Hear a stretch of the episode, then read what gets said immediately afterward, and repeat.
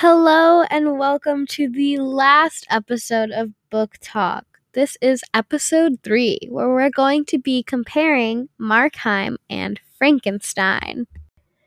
This episode, we are going to be focusing on supernatural aspects of both of these stories and how that contributes to the Gothic theme of terror and horror.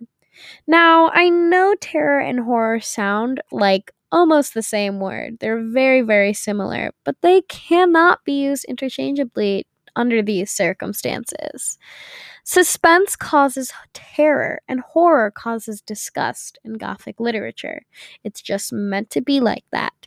Terror occurs because of the anticipation for event, but on the flip side, horror occurs when the event actually happens. And I think that's very important to keep in mind while we're discussing these two stories.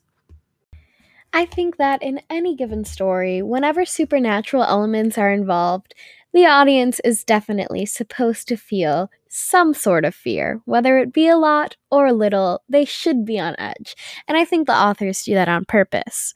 For example, in Markheim, before I knew that the being Markheim was talking to was his conscience. I was scared.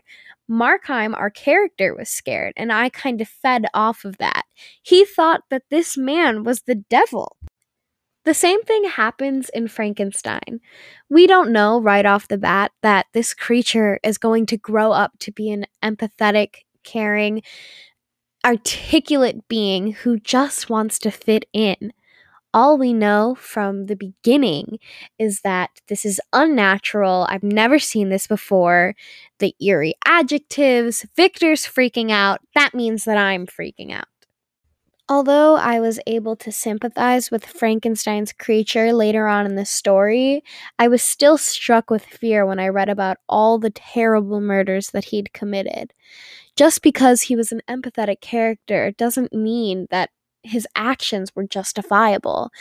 I think what scared me the most is how he could just turn it off.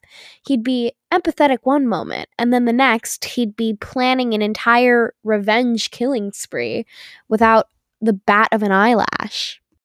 I drew an interesting connection when reading Markheim, when Markheim was talking about how he thought that the man in front of him was the devil. I thought about a chapter in Frankenstein where the creature said, Many times I considered Satan as the fitter emblem of my condition, for often like him, when I viewed the bliss of my protectors, the bitter gall of envy rose within me.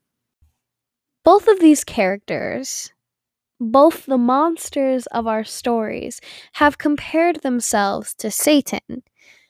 Satan is feared among many different groups, but when you think about his origin story, he was alienated from his creator, which leads me to think that both of our monsters, although terrifying, do have human qualities if they're able to feel alienation and loneliness.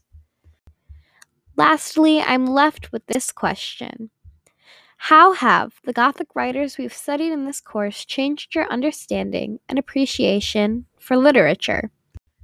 I've always been a reader, and as a performer, I really value the art of storytelling. After reading this Gothic literature, um, I can just say that, wow, this is really held up to the test of time. Imagine being able to hold so many different meanings in your text and leaving it up to interpretation, so much so that it still holds relevancy today. I think that's really special, really eye opening, and inspiring. I hope that you enjoyed these episodes, but this concludes my Book Talk podcast series. I hope you had a great time listening. Thank you for tuning in.